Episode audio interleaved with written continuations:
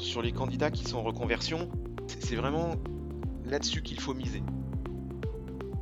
Au-delà des compétences techniques, hein, ce qu'on appelle les hard skills, c'est qu'on s'attend surtout à euh, recruter sur des compétences comportementales, ce qu'on appelle des soft skills. C'est que vraiment la reconversion, c'est un véritable projet et, que ça se prépare.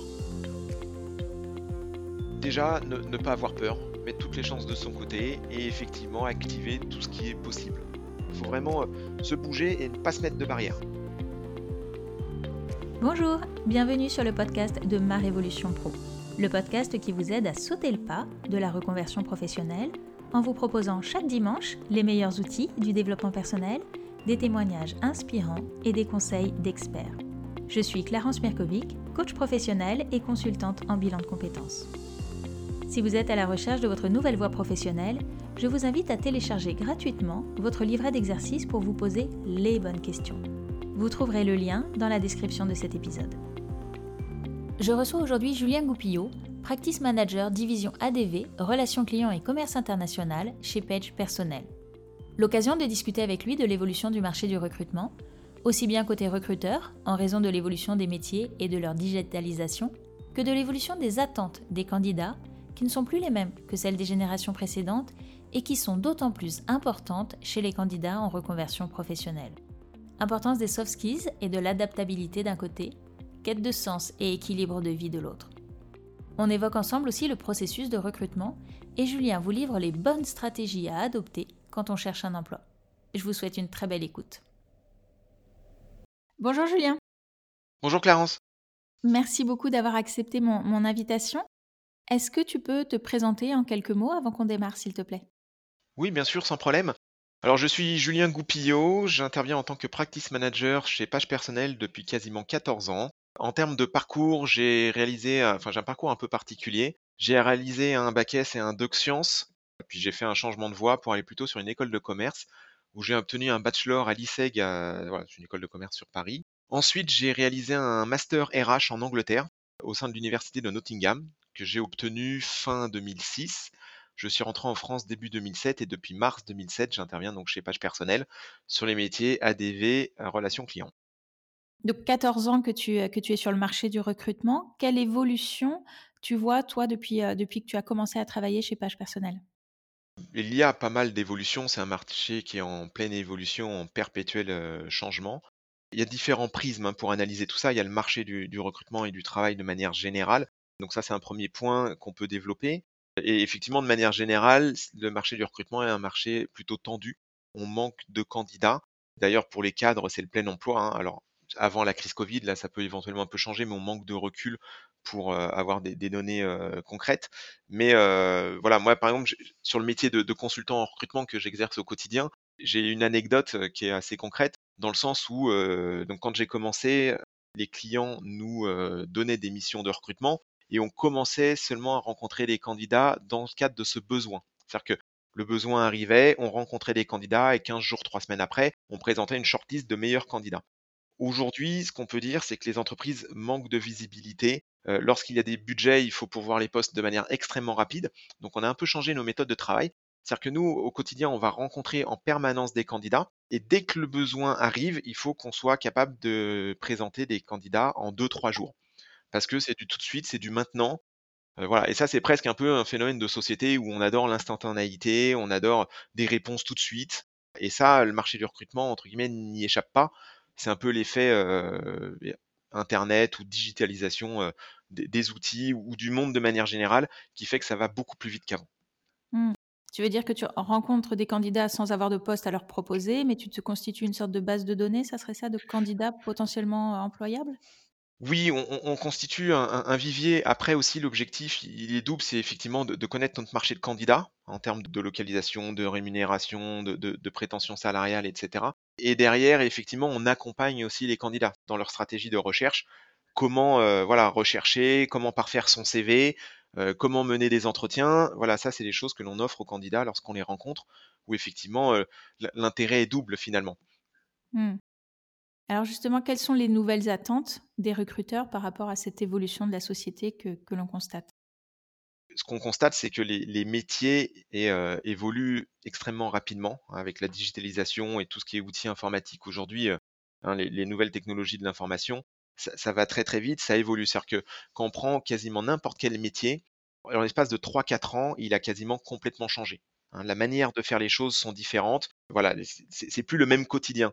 Et ce qui fait qu'aussi, malheureusement, ce que l'on peut constater, c'est que le, système éducatif français n'arrive pas forcément à suivre hein, en termes de, voilà, de manière de former, etc. Ça reste peut-être un peu traditionnel et pas forcément toujours adapté aux besoins de l'entreprise. Donc, ce qu'on constate côté recruteur, c'est qu'aujourd'hui, au-delà des compétences techniques, hein, ce qu'on appelle les hard skills, donc qui sont par exemple les langues, la maîtrise d'outils informatiques, voire on peut mettre dans la catégorie un diplôme ou un niveau d'études, c'est qu'on s'attend surtout à recruter sur des compétences comportementales, ce qu'on appelle des soft skills. Et ça, c'est vraiment une attente des recruteurs vis-à-vis des candidats, parce que les candidats, quand on les intègre, c'est plutôt pour des années, hein, c'est rarement, euh, sauf dans le cadre de, missions temporaires ou de CDD de remplacement, mais quand on recrute un, candidat au sein d'une entreprise euh, sur un CDI, c'est pour le, garder, le, faire évoluer et avancer. Et pour euh, justement répondre à ce besoin, parce que les postes changeant tous les 3-4 ans, voilà, les candidats, il faut aussi qu'ils puissent suivre cette démarche-là ou cette évolution et donc être capable de s'adapter. Et c'est là où il y a une prédominance des soft skills aujourd'hui. Mmh. Et alors, lesquels sont les plus recherchés? Alors très souvent les, plus, enfin, les, plus recherchés ou les plus demandés d'ailleurs, on a fait une étude avec Cadre Emploi, hein, Michael Page, sur les soft skills, qui montre que effectivement c'est la capacité d'adaptation, c'est l'agilité d'un candidat, on, peut noter aussi tout ce qui est l'empathie, la résilience. On peut voir aussi un essor de la créativité, voire du service client. Ça, c'est vraiment quelque chose qui est très demandé. Moi qui interviens justement sur les métiers de la relation client, ce, côté sens du service client, voilà, aller se, démener pour son client, aider son partenaire, ça c'est vraiment quelque chose de, qui est recherché et pas justement bon ben monsieur le client désolé c'est pas de mon ressort je peux rien faire et tant pis pour vous. Donc ça vraiment c'est quelque chose qui est extrêmement demandé et ça va être la capacité des candidats de pouvoir s'adapter dans leur environnement, d'aller chercher des solutions, d'aller chercher qui peut gérer le dossier et, de faire en sorte de, mener ça bien. Mmh. Finalement, est-ce que tu dirais que cette euh, euh, mise en avant des soft skills aujourd'hui, c'est une chance pour les personnes qui sont en reconversion? Oui, complètement. Sur les candidats qui sont en reconversion, c'est vraiment là-dessus qu'il faut miser. Clairement, pour moi, c'est euh, le premier attrait, ça va être surtout la motivation finalement, les personnes qui sont souvent en reconversion vont être très motivées pour mener à bien leur nouveau projet et, vont beaucoup donner. Et effectivement, ça, c'est un, levier qui est extrêmement important et qui est très intéressant d'un point de vue recruteur. Mmh. Alors, on parle aussi beaucoup de toutes ces nouvelles générations qui arrivent sur le marché du travail et qui ont des attentes différentes de, de leurs aînés, de leurs anciens. Est-ce que c'est quelque chose que tu constates toi aussi au quotidien? Alors effectivement, le marché du travail euh, dépend aussi beaucoup de la volonté et des attentes des candidats. Et ce qu'on peut constater, c'est que effectivement, euh, sur les personnes euh, nées avant 80, donc c'est la génération X, n'ont pas les mêmes attentes que la génération Y, qu'on appelle les millennials. Hein. pour rappel, sont les, personnes nées entre 1980 et l'année 2000, et la génération Z qui est en train d'arriver sur le marché du travail, donc ceux qui sont nés après 2000. Clairement, aujourd'hui, la tendance de fond, c'est que les candidats attendent de plus en plus de flexibilité. Hein, ils veulent pas forcément des horaires fixes, le 9h, midi, 14h, 17h ou 18h. Ça, c'est un peu révolu pour la génération euh, Z ou les millennials. L'idée, c'est d'avoir de la flexibilité. On travaille beaucoup plus en mode projet, on travaille beaucoup plus en mode tâche. Et voilà, je dois réaliser ce projet ou je dois réaliser cette tâche. Cela dit, peu importe quand je le fais, tant que je le fais en temps et en heure, euh, voilà, c'est une autre manière aussi de travailler et de management. C'est-à-dire que cette génération attend donc de la flexibilité, attend d'avoir du temps pour soi avec un équilibre vie pro, vie perso qui est beaucoup plus important que les euh, générations Y ou la génération X, hein, qui était vraiment là-dessus. Et donc derrière, c'est tout un changement de l'entreprise qui doit s'opérer aussi, parce que euh, clairement, les méthodes managériales, euh, entre guillemets à l'ancienne, ne fonctionnent plus ou ne donnent pas envie. Et effectivement, ça peut créer certains problèmes au sein d'une entreprise pour faire avancer des projets, pour avoir des résultats et avoir une productivité optimale. Mmh. Donc une flexibilité des horaires, un focus sur la vie, sur l'équilibre de vie pro-perso. Est-ce qu'il y a autre chose que tu constates dans l'évolution des attentes des candidats d'aujourd'hui? Non, ça c'est un peu la, nouvelle tendance. Ça fait quand même quelques, quelques années que c'est engagé. cela dit, sur les attentes des candidats, quand on regarde une étude qu'on a pu faire avec l'IFOP, les premiers critères de sélection d'un poste restent tout de même la rémunération, la localisation et l'intérêt du poste et du métier. Hein, donc ça, ces trois piliers-là, ça reste quand même euh, entre guillemets essentiel. Maintenant, sur l'intérêt du poste, on voit de plus en plus hein, le côté, voilà, le style de management, ce que propose l'entreprise, notamment en termes de responsabilité sociale. Tout ce qui est RSE est extrêmement demandé d'un point de vue candidat aujourd'hui. On a souvent ces questions-là en entretien. On peut dire que les candidats s'attendent à avoir une société qui est euh, responsable, qui euh, rend aux autres, euh, par exemple, et qui a un, effet neutre sur le carbone, qui fait des choses d'un point de vue environnemental ou sociétal. Ça, c'est une réelle attente des candidats. Et on va même avoir, par exemple, des candidats qui préfèrent prendre des missions d'intérim ou des CDD à la place d'un CDI si justement l'entreprise offre cela. C'est-à-dire qu'ils vont peut-être espérer derrière un CDI, mais voilà, plutôt que d'avoir un CDI, même le type de contrat évolue dans la pensée des candidats. Aujourd'hui, le CDI n'est plus forcément le grade. On peut avoir les candidats qui préfèrent des missions parce que l'entreprise voilà, est, plus reconnue ou leur donne plus envie. Et effectivement, ça, c'est un levier aussi qui est assez fort de la part des candidats. Mmh. Est-ce que tu dirais que ces nouvelles tendances, elles sont plus marquées chez les candidats qui sont en reconversion ou pas forcément? Oui, si, complètement.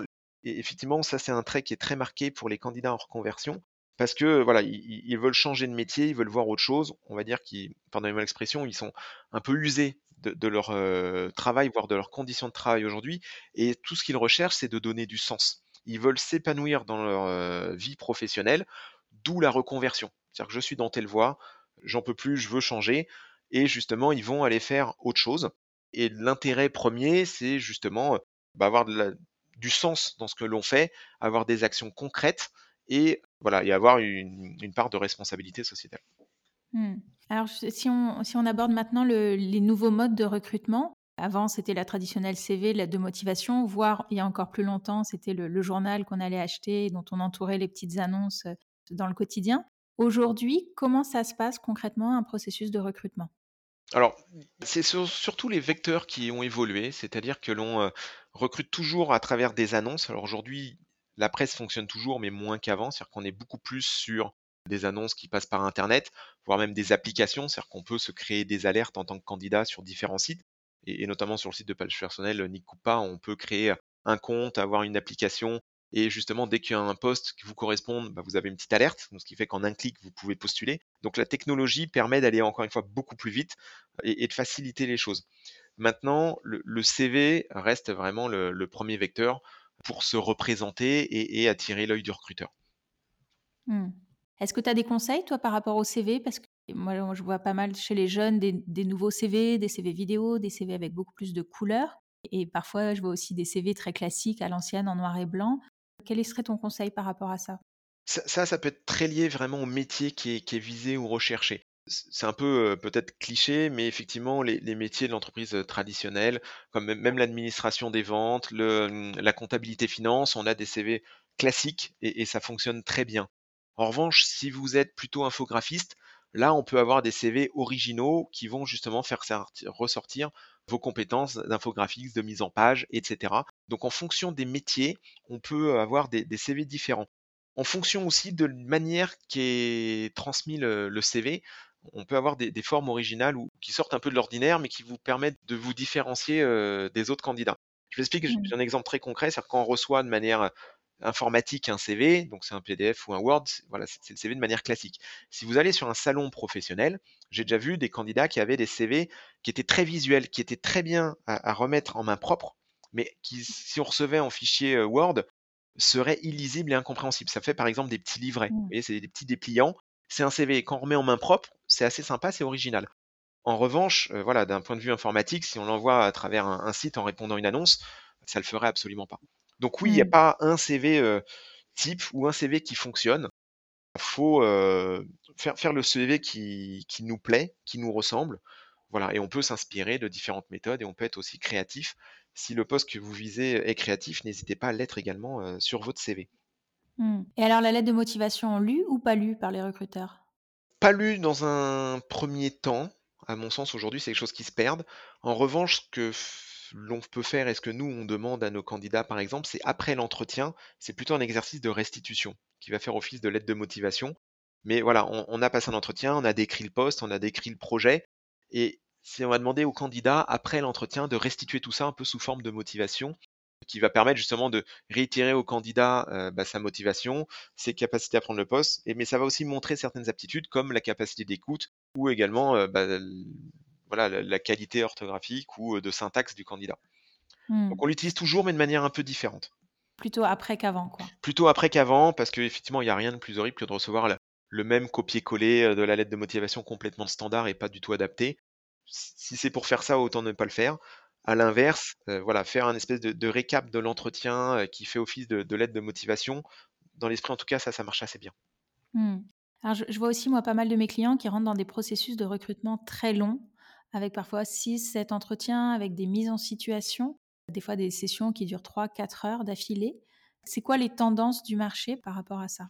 Oui, encore une fois, ça va être fonction du poste, mais de manière générale, effectivement, on, a mené une étude avec PageGroup et ce qu'il en ressort de cette étude, c'est qu'il y a un process de recrutement pour un manager durant en moyenne 5 semaines et en moyenne, il a 3 à 4 entretiens de réaliser pour un candidat. Et, ce qui ressort du ressenti des candidats, c'est que pour 91% d'entre eux, c'est beaucoup trop long. Et ce qu'ils aimeraient, c'est surtout avoir une immersion dans l'entreprise pour ressentir justement la culture d'entreprise, l'environnement de travail. Et ça, c'est vraiment quelque chose qui est important aujourd'hui, les candidats c'est une demande, que ça aille encore une fois assez vite. Passer pas mal d'entretiens, à la limite, ça ne dérange pas trop, mais ce qu'il faut, c'est pas que ça traîne en longueur. C'est-à-dire que vous vous déplacez une fois, vous rencontrez deux ou trois interlocuteurs, c'est très bien. Mais si vous devez vous déplacer trois, quatre fois, ça devient quand même très très lourd en termes de process et c'est pas forcément non plus vendeur d'un point de vue euh, candidat. Ça peut montrer que l'entreprise n'est pas réactive, n'est pas capable de prendre de décisions. En fait, c'est pas, ça donne pas forcément envie aux candidats. Et aujourd'hui, encore une fois, ça reste un marché de candidats. Donc on, peine sur les candidats et la différence pour les recruteurs ou les entreprises se fait notamment sur le process d'intégration. Et ce qui est très bien ressenti, encore une fois, c'est le côté immersion. Nous, par exemple, quand on recrute des consultants pour nous rejoindre, on leur fait passer une demi-journée d'immersion au sein des équipes pour voir justement ce qu'est le métier d'un point de vue concret. Parce qu'on a beau l'expliquer, le, représenter, ça ne vaut pas être assis à côté d'un autre consultant. Alors, hors contexte Covid, hein, évidemment, aujourd'hui, c'est un peu plus compliqué à réaliser. Mais voilà, dans un monde classique où une fois que la crise sanitaire sera passée, il n'y a rien de mieux pour se rendre compte de ce qu'est le poste que l'on propose que de, justement de le vivre pendant une demi-journée. Mmh. Ouais, ça, doit être super intéressant en tout cas, effectivement, pour mieux se représenter le, poste plutôt que de rester sur des discours d'ailleurs qui peuvent changer d'un entretien à l'autre un manager va dire ça, le RH va dire autre chose et finalement, c'est pas forcément. exactement. Et, même pour le recruteur, c'est-à-dire qu'on voit vraiment le candidat en situation. Enfin, je veux dire, et on va voir justement sa réaction parce que le candidat peut dire que euh, voilà, il a un bon sens relationnel, qu'il s'entend avec tout le monde, mais quand on le met au milieu de l'équipe, comment il va interagir? Est-ce qu'il va poser des questions? Est-ce qu'il va aller vers les autres? Est-ce qu'il va prendre des notes? Enfin voilà, mine de rien, ça reste un entretien aussi. C'est-à-dire que cette journée, cette demi-journée, cette journée d'immersion, permet aussi d'évaluer l'aptitude du candidat. Donc ça marche vraiment dans les deux sens. Et généralement, quand on fait ça, euh, le process de recrutement est plus sécurisé. Mmh. Alors j'ai une autre question aussi que j'ai pas mal de, clients qui se posent. Souvent quand ils viennent en bilan de compétences, ils sont, ça arrive régulièrement qu'ils soient dans leur entreprise depuis un certain nombre d'années, 10, 15, 20 ans parfois, parfois plus. Et il y a cette question qui est en fait je suis bien dans mon entreprise, j'y suis au chaud, en sécurité, je maîtrise mon environnement et je maîtrise mon poste, mais quelque part, il y a une injonction à, bouger, une injonction à partir, que ce serait mal vu de, rester dans son entreprise et qu'il pour évoluer, il faut forcément partir. Quel serait peut-être ton conseil ou ton point de vue sur, euh, sur cette situation-là? Là, c'est vraiment très, très subjectif. En tout cas, pour les personnes qui restent longtemps au, sein de la même entreprise, c'est que c'est pas nécessairement négatif. Ça peut le devenir si on reste longtemps au même poste. C'est-à-dire qu'effectivement, quand on reste 10 ans à faire la même chose, à, à, pas évoluer au sein de la même entreprise, là effectivement, on peut retrouver ces personnes qui ont peur de bouger, qui ont peur du risque, qui ont peur de la période d'essai, qui ont peur de la nouveauté. À l'inverse, si vous restez au sein d'une même entreprise, mais que vous évoluez de poste, pas forcément en management ou en responsabilité, mais vous changez de service, vous, allez faire autre chose au sein de la même entreprise. En fait, finalement, c'est comme si vous avez changé d'entreprise, vous faites autre chose, il y a une dynamique de carrière.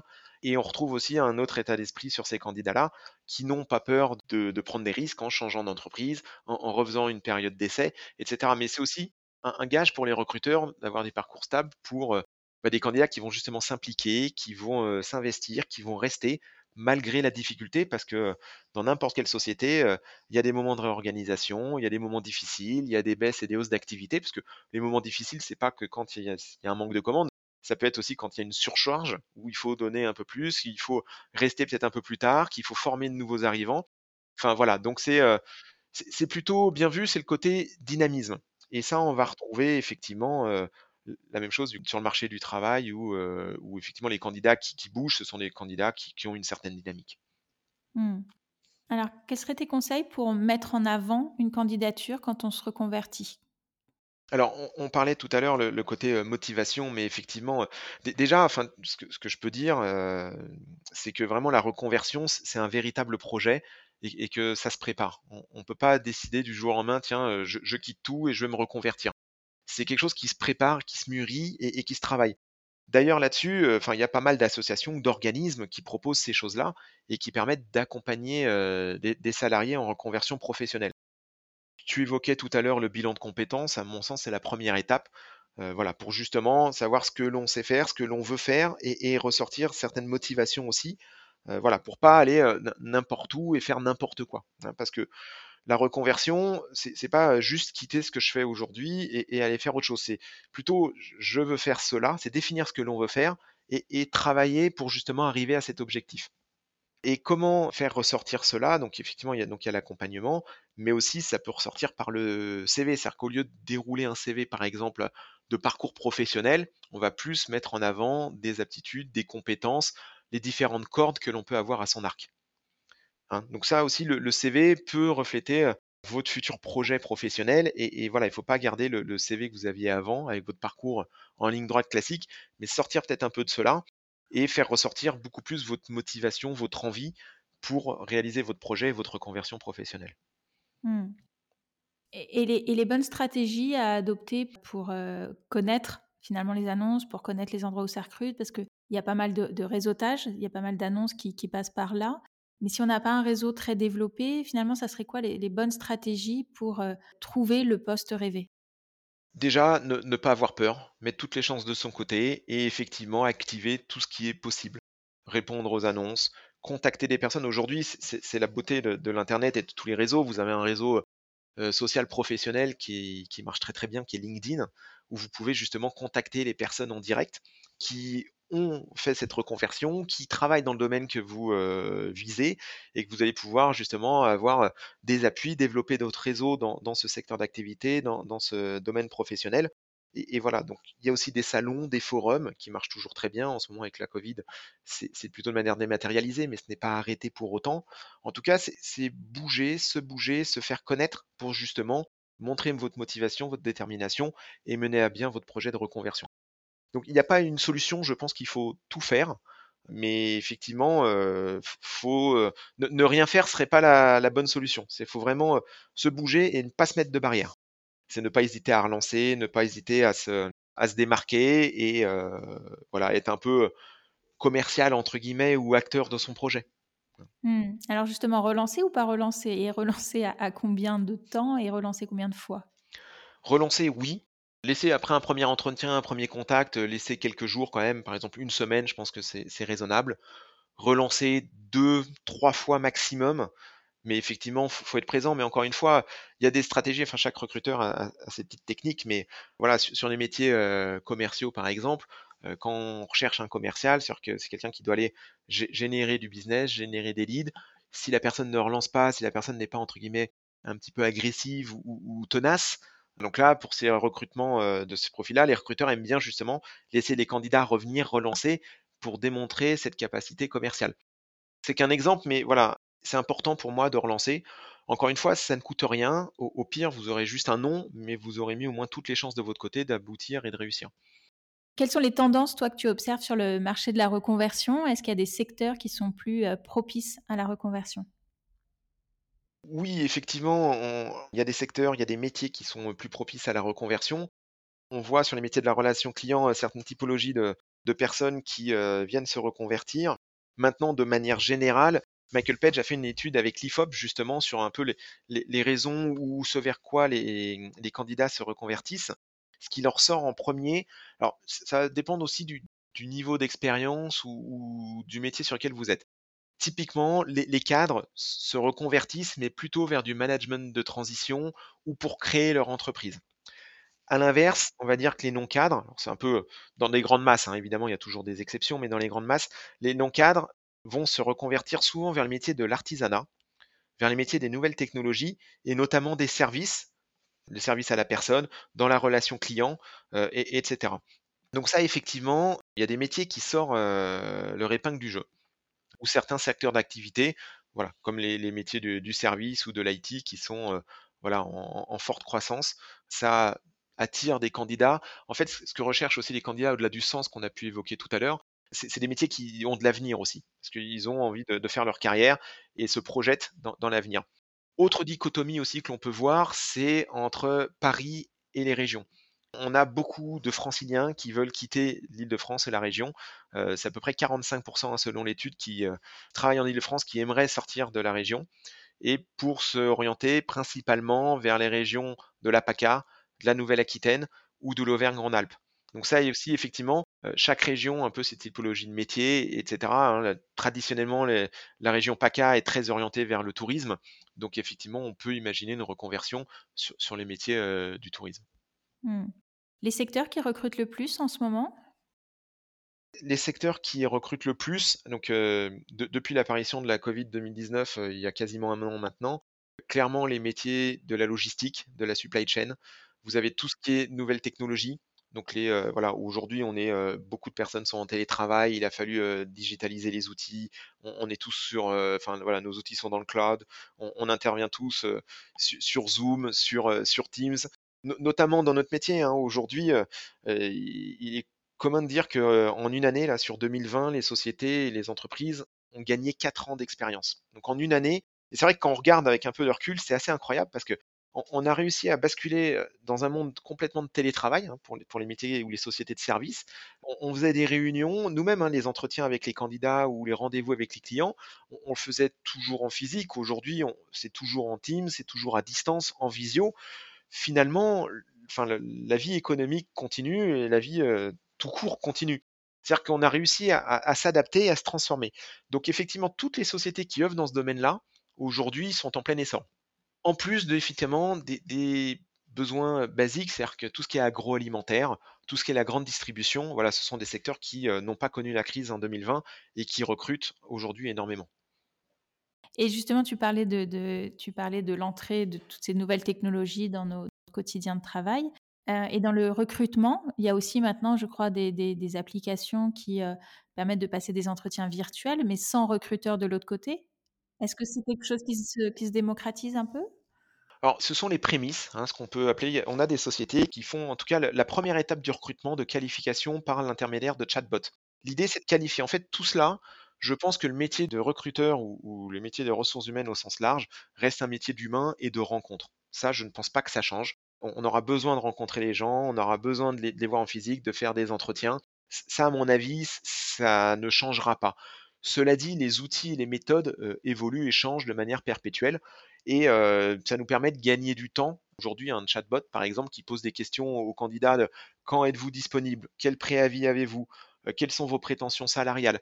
Quelle est votre mobilité? Voilà, ça, c'est des questions qui n'ont pas forcément de valeur ajoutée, mais qui permettent juste de faire un premier filtre pour justement se concentrer lors d'un entretien approfondi en, virtuel ou en, visu, mais de se concentrer sur les questions à valeur ajoutée qui vont être vraiment dans l'échange sur la technicité, sur le projet, et pas perdre un, quart d'heure, 20 minutes avec un candidat qui finalement euh, s'est présenté, mais euh, ne colle pas en termes de rémunération ou euh, n'est pas disponible au bon moment, etc. Donc ça, effectivement, c'est des outils qui vont permettre de gagner du temps, mais, ça reste, ça n'enlèvera pas l'entretien traditionnel, entre guillemets.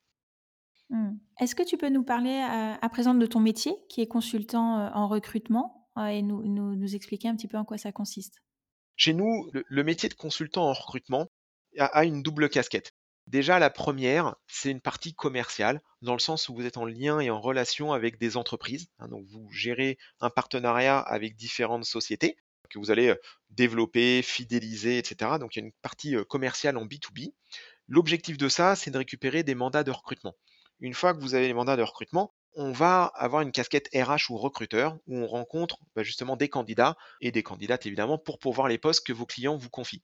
Hein, donc on gère, en tout cas chez, chez PageGroup, le process de A à Z, c'est-à-dire que vous allez chercher des clients, chercher des candidats et, gérer l'alliance des deux.